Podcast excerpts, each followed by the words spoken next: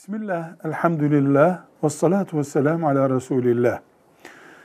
Müslüman istihare yaparak bir iş yaparsa bundan ecir kazanır, kalbi rahat eder.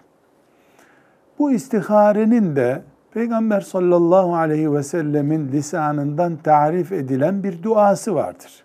İki rekat namaz kıldıktan sonra bu dua yapılır. O duayı yaparak mümin istihare yapmış olur. Soruda deniyor ki o söz konusu duayı Riyazu Salihinde buldum ama çok uzun. Ben onu ezberlemekte zorlanıyorum. Kağıda yazsam da ya da kitaptan fotokopisini çeksem de okusam istiharenin duası yapılmış olmaz mı soruyor.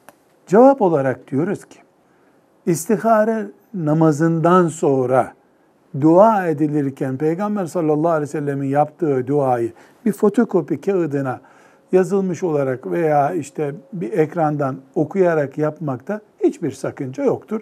Kalite düşmesi söz konusu olmaz. Elbette evla olan ezberlemiş olarak o duayı yapmaktır. Velhamdülillahi Rabbil Alemin.